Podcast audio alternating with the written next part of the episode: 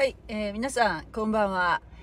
金曜夜9時は聖書臨読会、はい、ヨハネの福音書を毎週行っております。聖書に興味がある方、ぜひ、聞いていただきたいなと思います。そして、参加していただきたいなと思っております。はい、あと3分ほどでですね、9時になりますけれども、実は私、今、外にいましてですね、自宅の方に、今戻る途中でございます。すいません。まあご存知の方もいらっしゃると思うんですけれども、私最近ですね、Uber Eats というフードデリバリーの副業をやっておりまして、はい、でですね、おかげさまでですね、今日本職の方が終わって家に帰って稼働を始めたんですけれども、その一時ならなかったので、12月といえばね、もう繁忙期だと思ってたんですけれども、なかなかならないなと思ってたら、やっとどのくらいでかな、30分ぐらいしてやっとなって、気がついたらですね、もうね、何軒か配ってるうちに、いつの間にか、隣の島で行ってしまったんですよ今日、行って戻ってきて、はい、もう間もなく家に着くんですけれども、もう40キロぐらいね、この2時間で40キロぐらい走行しましたね。はい、私、今までで一番遠くまで行ったんじゃないかな、今日。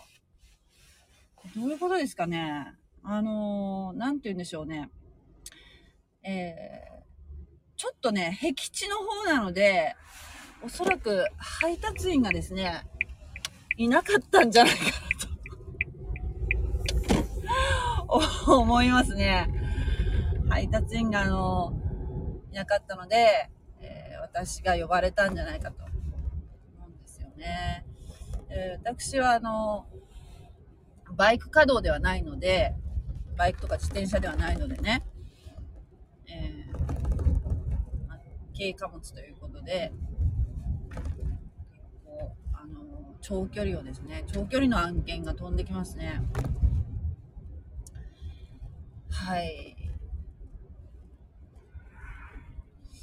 いつもだとね、うちの近所をくるくる回ってるんですけど、こういう風にたまにえらい遠くまで飛ばされることがあって、もう本当に非常に不慣れなところにまで行ってしまったんですけれども、9時について主に感謝ですね。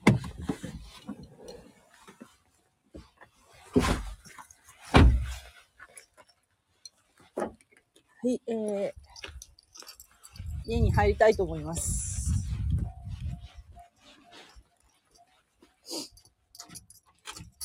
もう9時1分ですね。は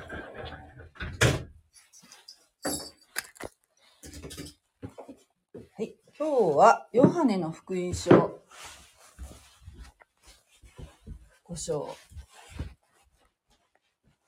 5章です。だったでしょうか。はい。ありがとうございます。サミさん、こんばんは。はい、もう、家に着きました。ありがとうございます。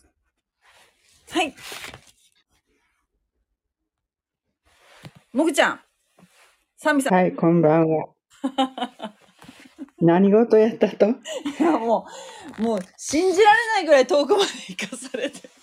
全然知らないところはい。無事帰ってきたけんよかった、ね。もう、途中でもう、オンラインしてたのも切って、もうこれ以上注文が入らないようにして、もうどんどんと、もう北九州ナンバーの車がちらちら見え出したので、あ、これはとんでもないところまで来たなと思って。はい、もう慌てて帰ってきましたけれども、よろしくお願いいたします。よろしくお願いします。はい。サンビさん、聞こえますか？ん？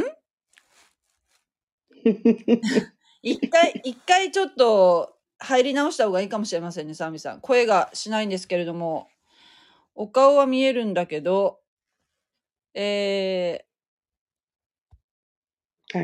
た。ちょっともう一回。今日、私、なんて言ったっけ？ヨハネの福音書5章って言ってましたかね？そうそう。そうですね。もしもし。あ、はい、聞こえます。はい。こんばんは。こんばんは。はい。よろしくお願いいたします。はい。では、早速、始めましょうか。はい。はい。では、サンビさん、モグちゃん、私の順番で、よろしくお願いいたします。よろしくお願いします。第5章、その後、ユダヤ人の祭りがあって、イエスはエルサレムに登られた。エルサレムには、羊の門の近くに、ヘブル語でベテスダと呼ばれる池があり、5つの回廊がついていた。その中には、病人、目の見えない人、足の不自由な人、体に麻痺のある人たちが大勢横になっていた。そこに38年も病気にかかっている人がいた。あ、ごめんね、ちょっとね、どうしたらいいのかな。イエスは彼が横になっているのを見て、すぐに長い間そうしていることを知ると、彼に言われた。横になりたいか？病人は答えた。主よ、水がかき回されたとき、池の中に入れてくれる人がいません。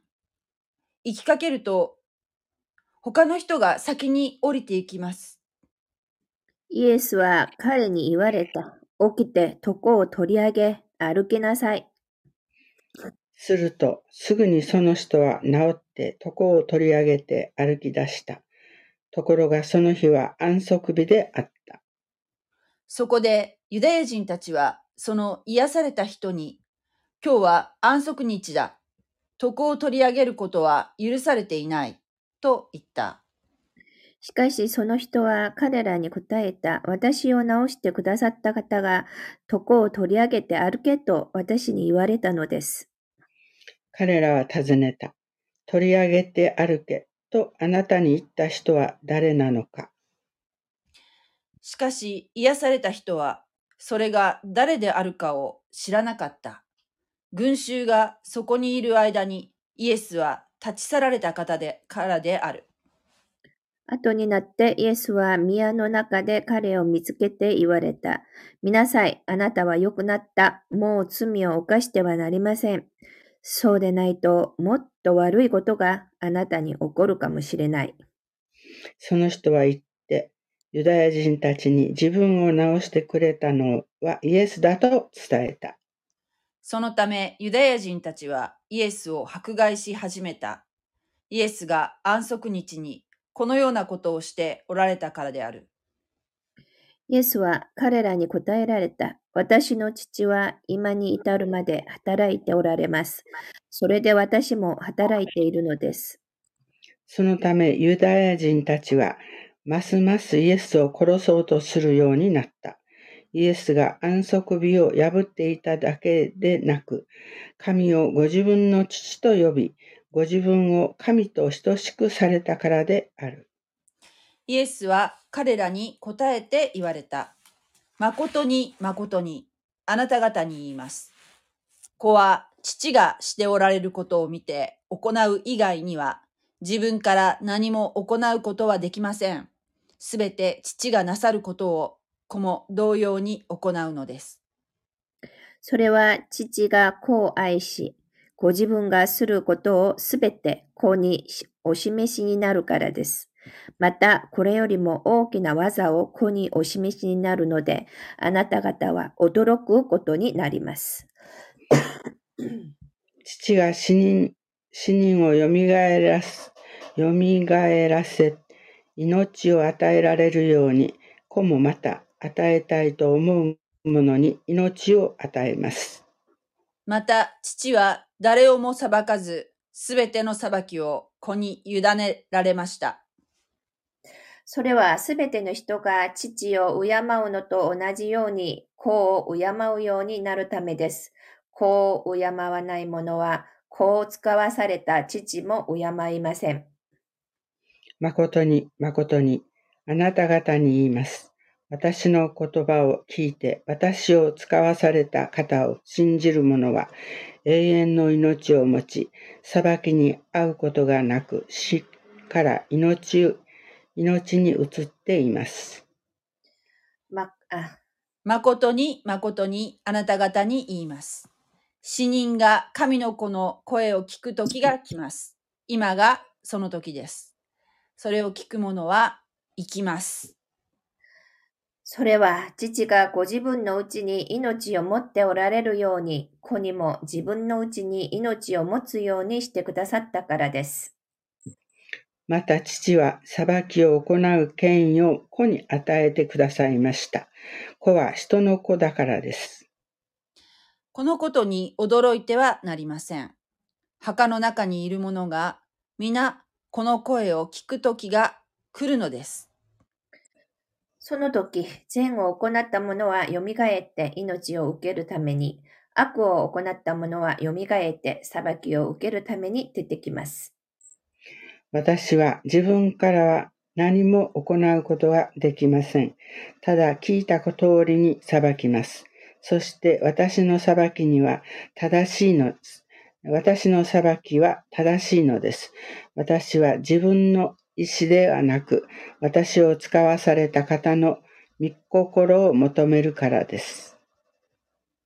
もし私自身について証しをするのが私だけなら、私の証言は真実ではありません。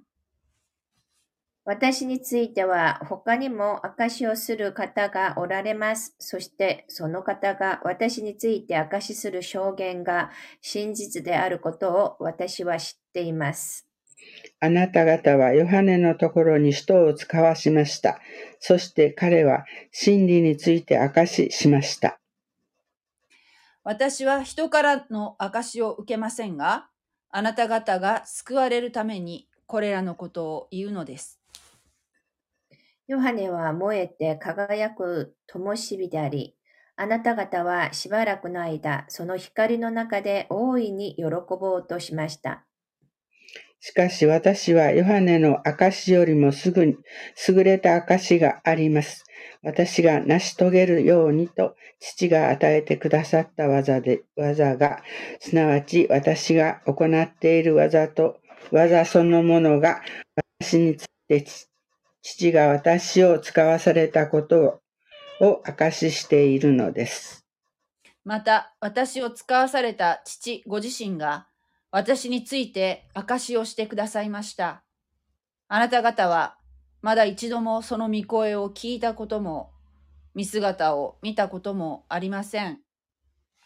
またその御言葉を自分たちのうちにとどめてもいません。父が使わされたものを信じないからです。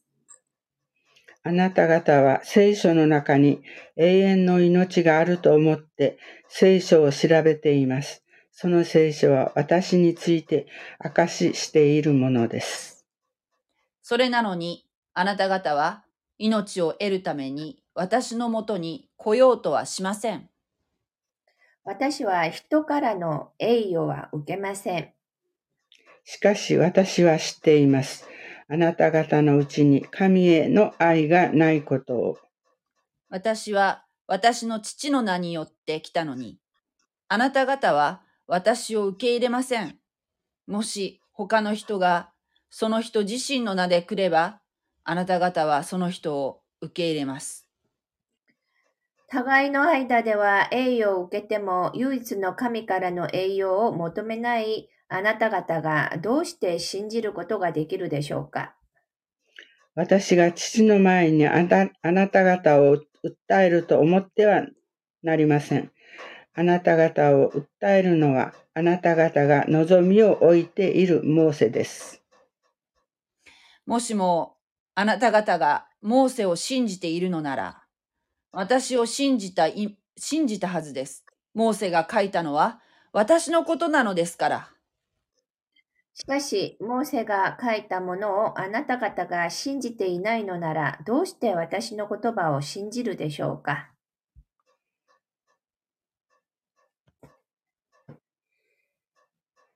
もぐちゃん。はい。ちょっと待ってね。その後、イエスはガリラヤの湖、すなわちテイベリアの湖の向こう岸に行かれた。大勢の群衆がイエスについていった。イエスが病人たちになさっていた印を見たからであった。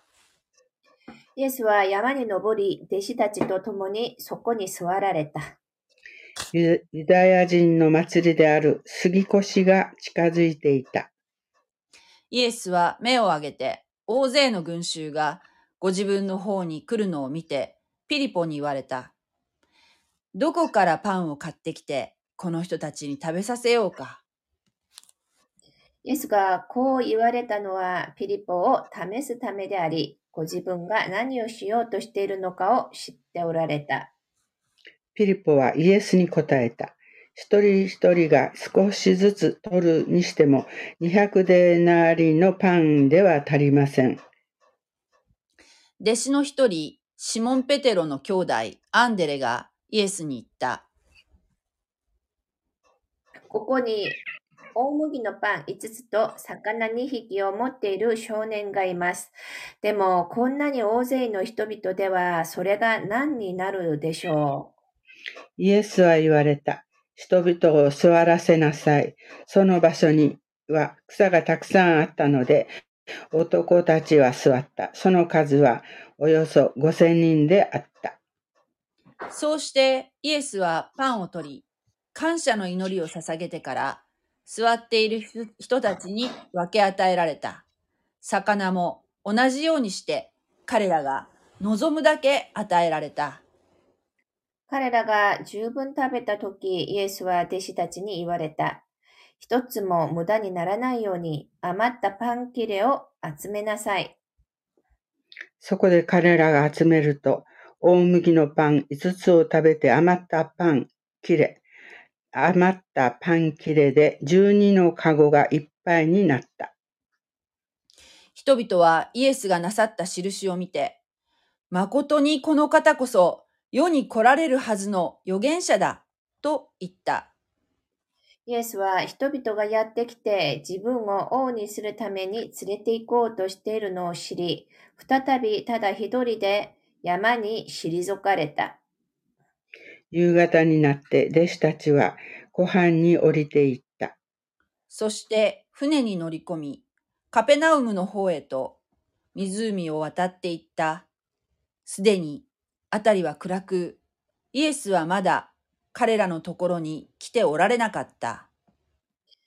強風が吹いて湖は荒れ始めた。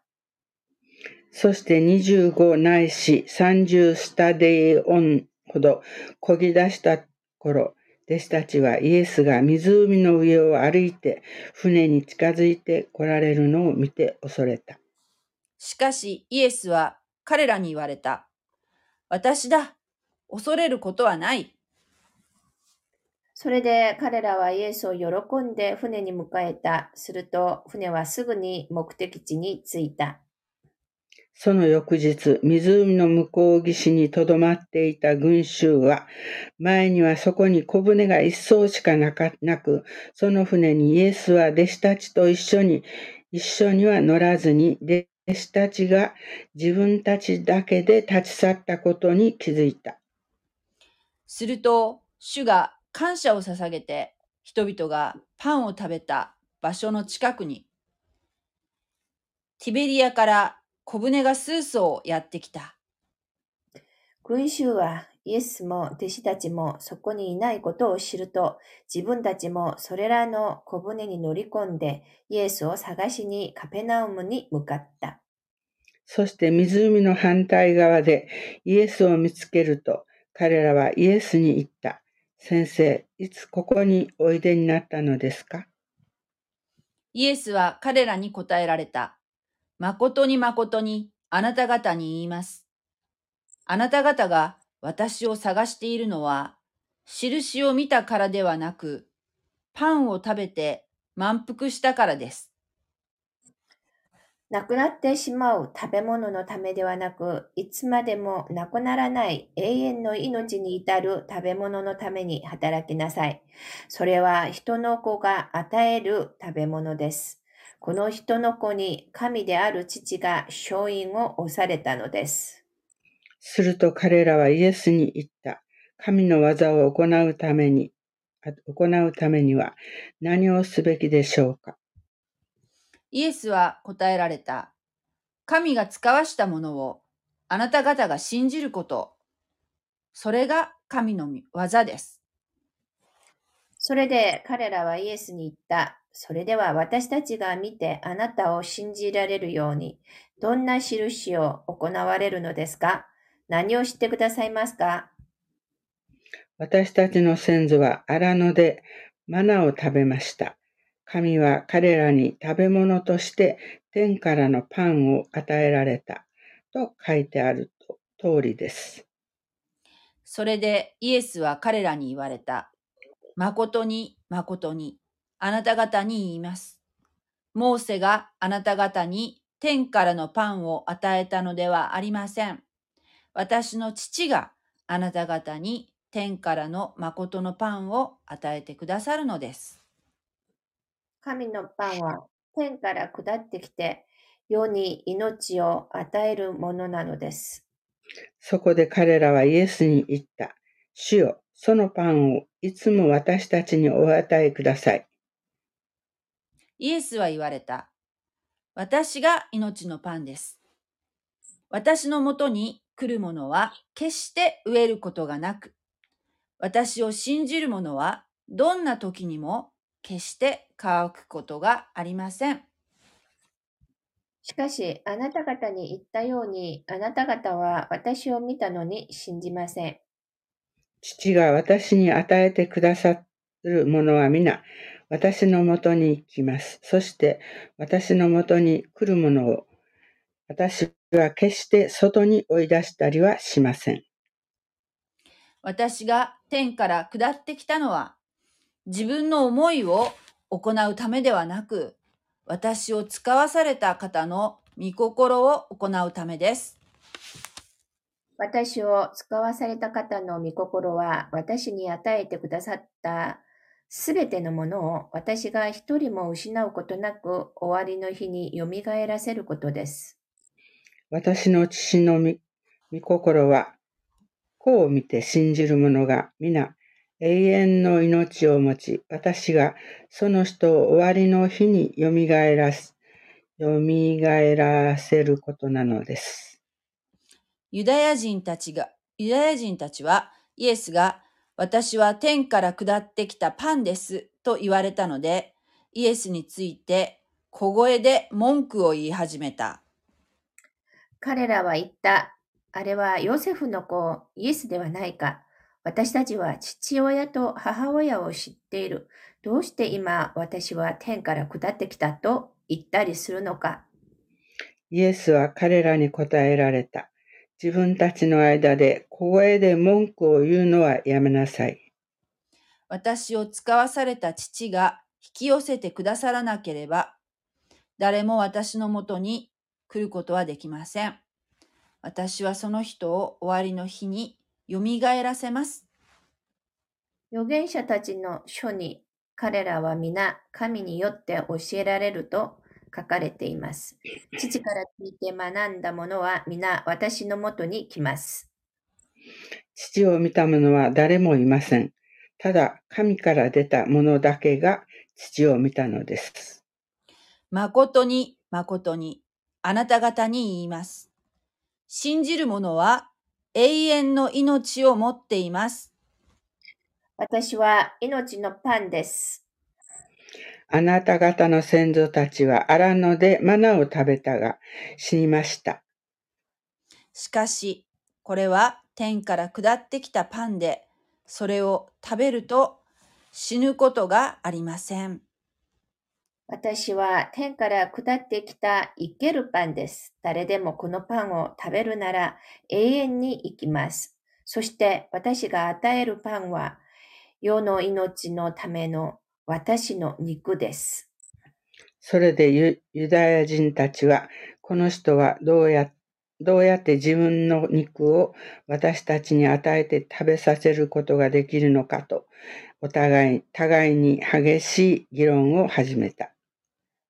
イエスは彼らに言われた。誠に誠に、あなた方に言います。人の子の肉を食べ、その血を飲まなければ、あなた方のうちに命はありません。私の肉を食べ、私の血を飲む者は永遠の命を持っています。私は終わりの日にその人をよみがえらせます。私の肉は誠の食べ物、私の血は誠の飲み物なのです。私の肉を食べ、私の血を飲む者は、私のうちにとどまり、私もその人のうちにとどまります。生ける父が私を使わし、私が父によって生きているように、私を食べる者も私によって生きるのです。これは天から下ってきたパンです。先祖が食べて、なお死んだようなものではありません。このパンを食べる者は永遠に生きます。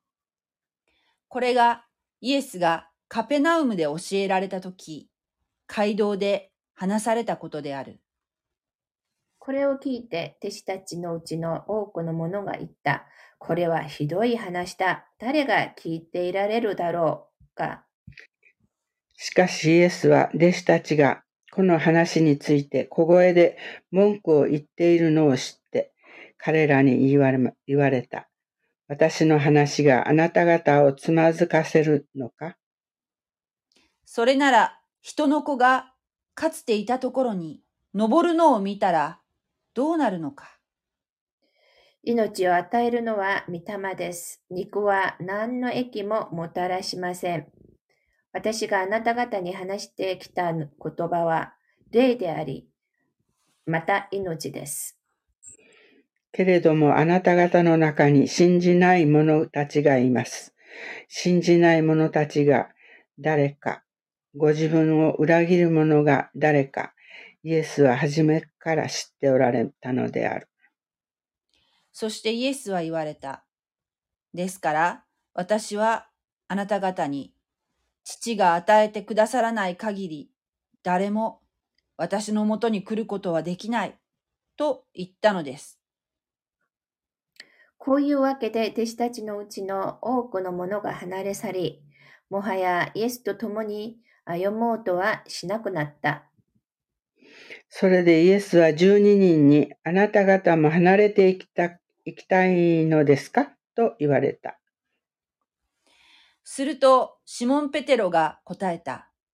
主よ、私たちは誰のところに行けるでしょうか。あなたは永遠の命の言葉を持っておられます。私たちはあなたが神の聖者であると信じ、また知っています。イエスは彼らに答えられた。私があなた方12人を選んだのではありませんか。しかし、あなた方のうちの1人は悪魔です。イエスはイスカリオテのシモンの子、ユダのことを言われたのであった。このユダは12人の1人であったが、イエスを裏切ろうとしていた。アーメン。アーメン。はい。ありがとうございます。長かったですね。長かったね。6章がなかなか長いですね。長かったけど、もうなんか、有名なっていうか、こう、もうなんか、有名な言葉がもうオンパレードでしたね、今日は。そうですね。すっごいこう、なんかもう大事なっていう、全部大事だけど、なんか、あ、これ聞いたことあるっていうような、こう、のがもう、そして誠に誠にがね。はい。誠に誠にがもう多かったですね。ねえ。してますね。うん、はい。もぐちゃん、意味わかりましたか？大体わかったね。本当？大体わかったというところかね。なんかほら、なんかにイエス様のなんかこう、なんか一生懸命、6章とか一生懸命もうみんなに言ってるのに、言えば言うほどなんかこう、人が離れていくっていう、こう、もどかしさっていうか、ねえ、まあ、わからないと思うけど、なんかすごくこう、なんていうの？こう、もどかしいというか、私の肉を食べて血を飲むものはって言われたらなんかわかんないですよね、多分ね。うん、わかんないだろうな。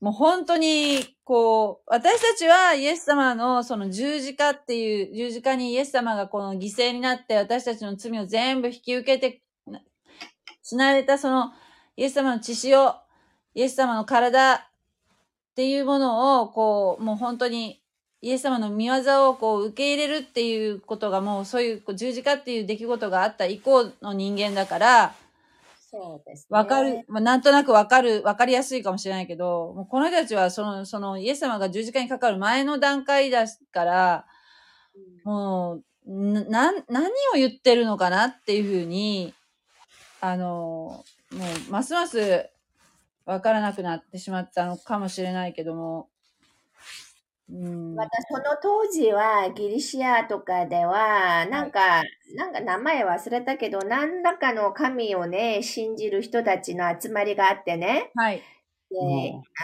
牛肉あるでしょう、はい、牛肉の生肉をね食べながら儀式を行う、はい、そういう宗教があったらしくて、肉を食べたら自分たちも神になるというふうに、まあ、半神論的な、宗教があったらしいですよ。だからなんかという宗教行為が、流行ってたので、イエス様が自分の肉を食べて血を飲まなくちゃいけないとか言ったら、なんかそういう宗教などがこう思い浮かぶかもしれませんよね。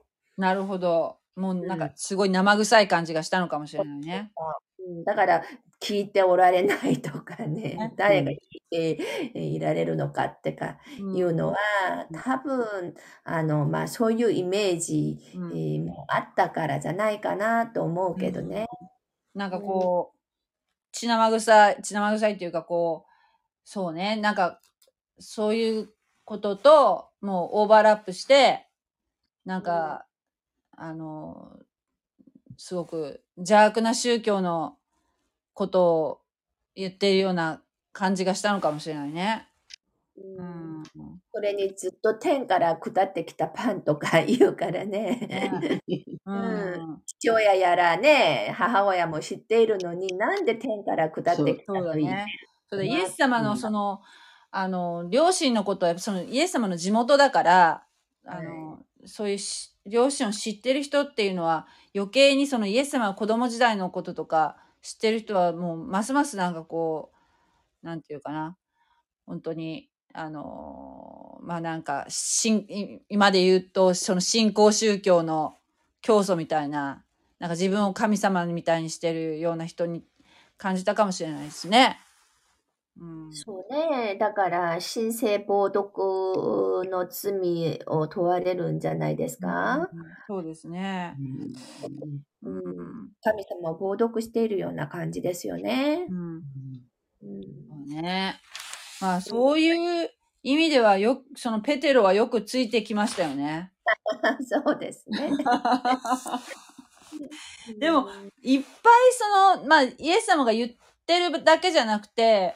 たくさんその、例えば長年その病に苦しんでいた人を、癒されたり、それこそ、たくさんの人にこう食事を十分に与えるような奇跡をされたり、あるいはこの湖の上を歩くようなね、ことも、荒れた湖の上をね、歩いて来られるようなこともされてるから、そういったものをこう、弟子たちは見てるので、やっぱり、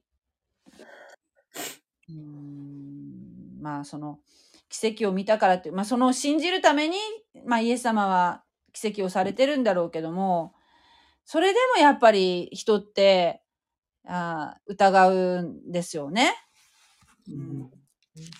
難しいね、本当に。その、信じるっていうことは、その、父なる神様、なんか書いてあったよね、どっかに。父なる神様による、その、信じるっていうこと、信仰を持つっていうことですら、その神様の御業だみたいな意味の。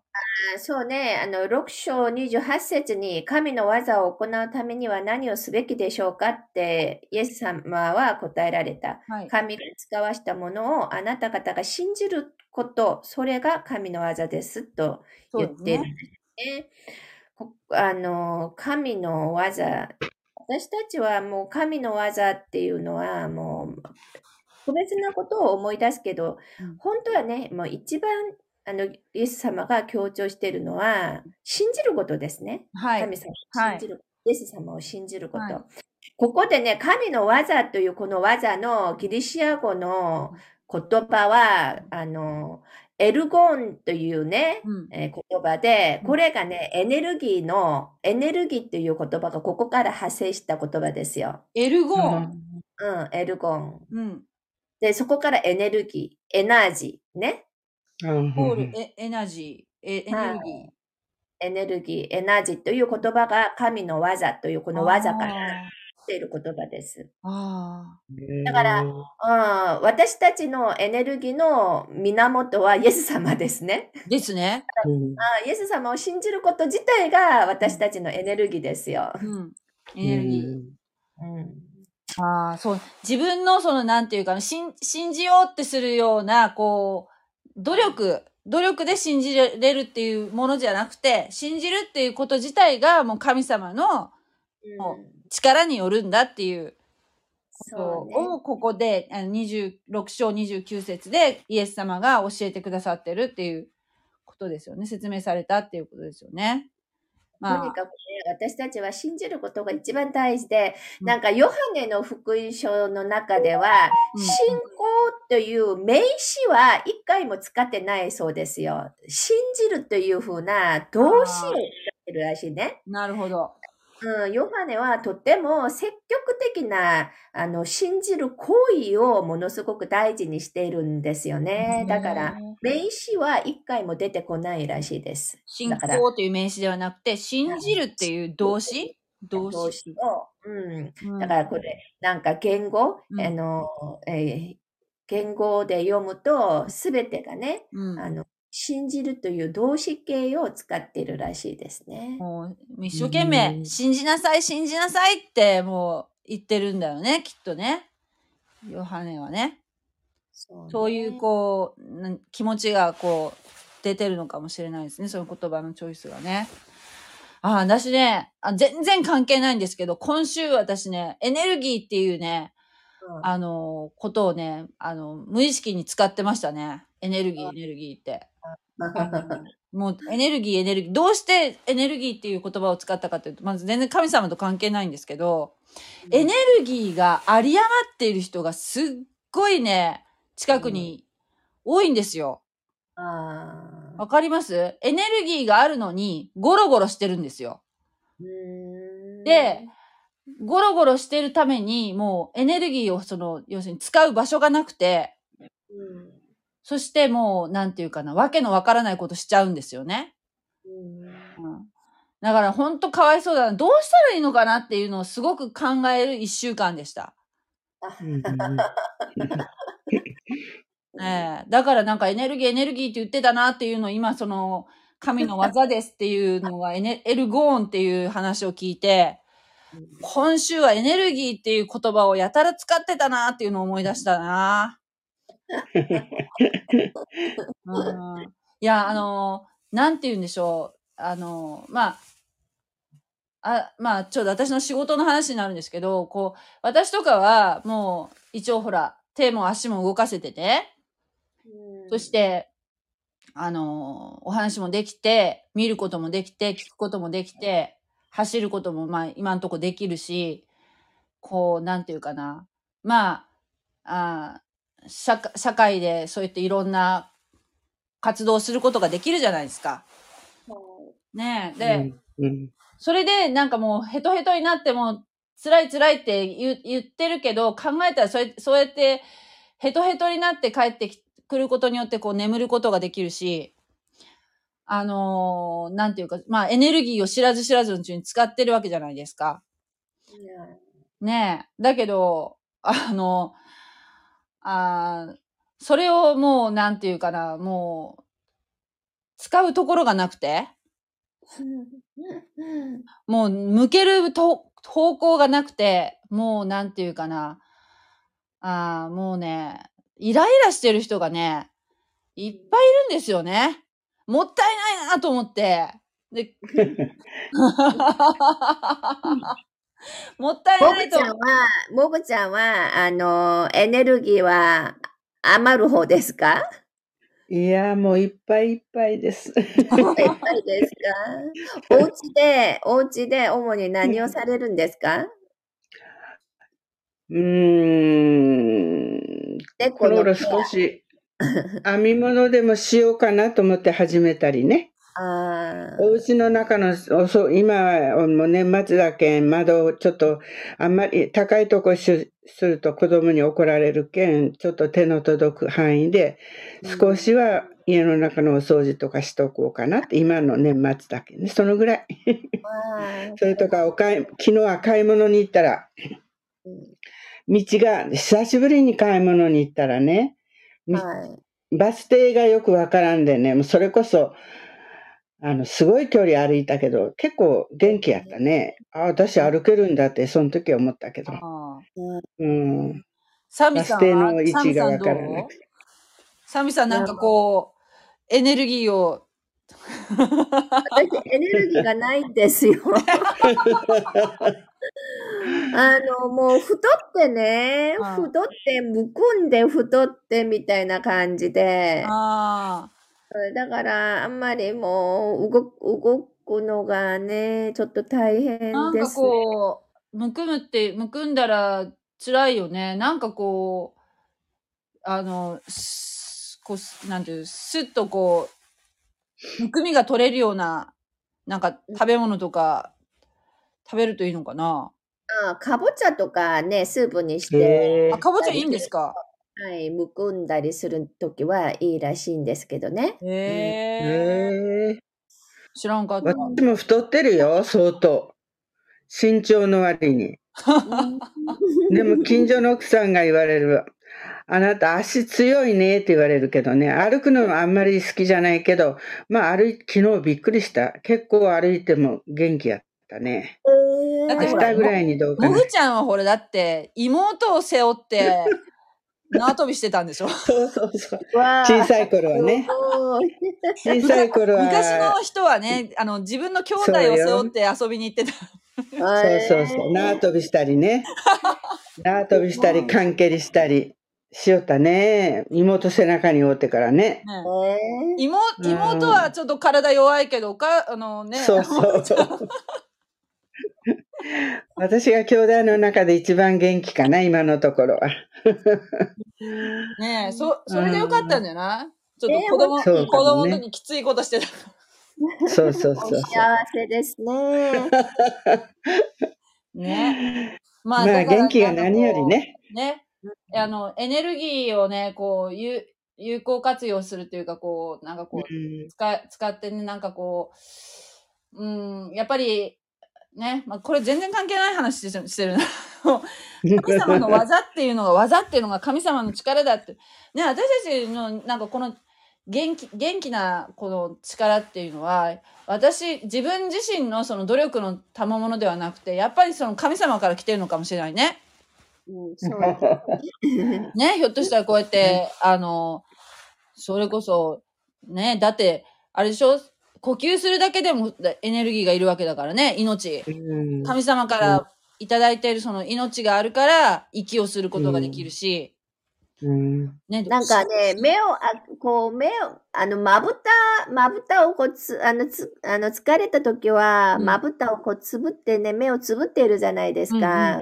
目を開けるなんか力もない時があるからね。それよっぽど疲れてますね、サムさん。目が重たい感じがして、こう目を閉じている方がとても楽で、目を開けると疲れたりする時がある。うわ、もうサンビさんのところに行って、ちょっと肩もんでやりたくなる。